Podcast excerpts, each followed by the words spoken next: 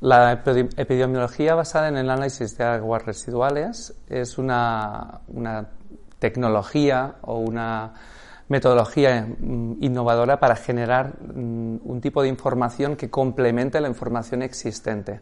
Por ejemplo, podemos complementar la información que existe en las bases de datos de los centros de atención primaria de salud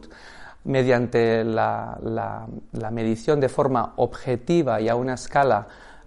temporal y espacial más precisa, por ejemplo, de factores de riesgo de salud que no se pueden obtener fácilmente de ah, encuestas ah, o de, las visitas con, los médicos. En este sentido, por ejemplo, se puede cuantificar el consumo de alcohol por cápita de, la gente que vive en un barrio o el consumo de drogas o el consumo de productos farmacéuticos. Esta información, que es de, alto valor, se puede utilizar para, realizar y complementar estudios epidemiológicos,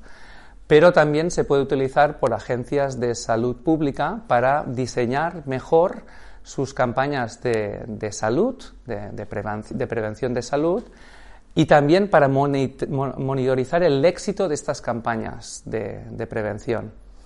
nosotros creemos en ICRA que ah, este campo tiene mucho potencial y estamos trabajando,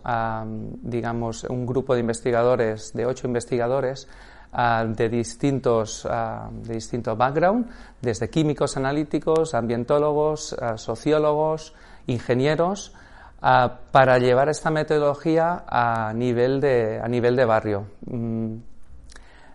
en ICRA tenemos ah, dos proyectos actualmente, dos proyectos europeos. Uno se llama Score Water, es un proyecto del Horizonte 2020. Y en este proyecto hay un caso de estudio en Barcelona donde vamos a monitorizar tres barrios de niveles socioeconómicos distintos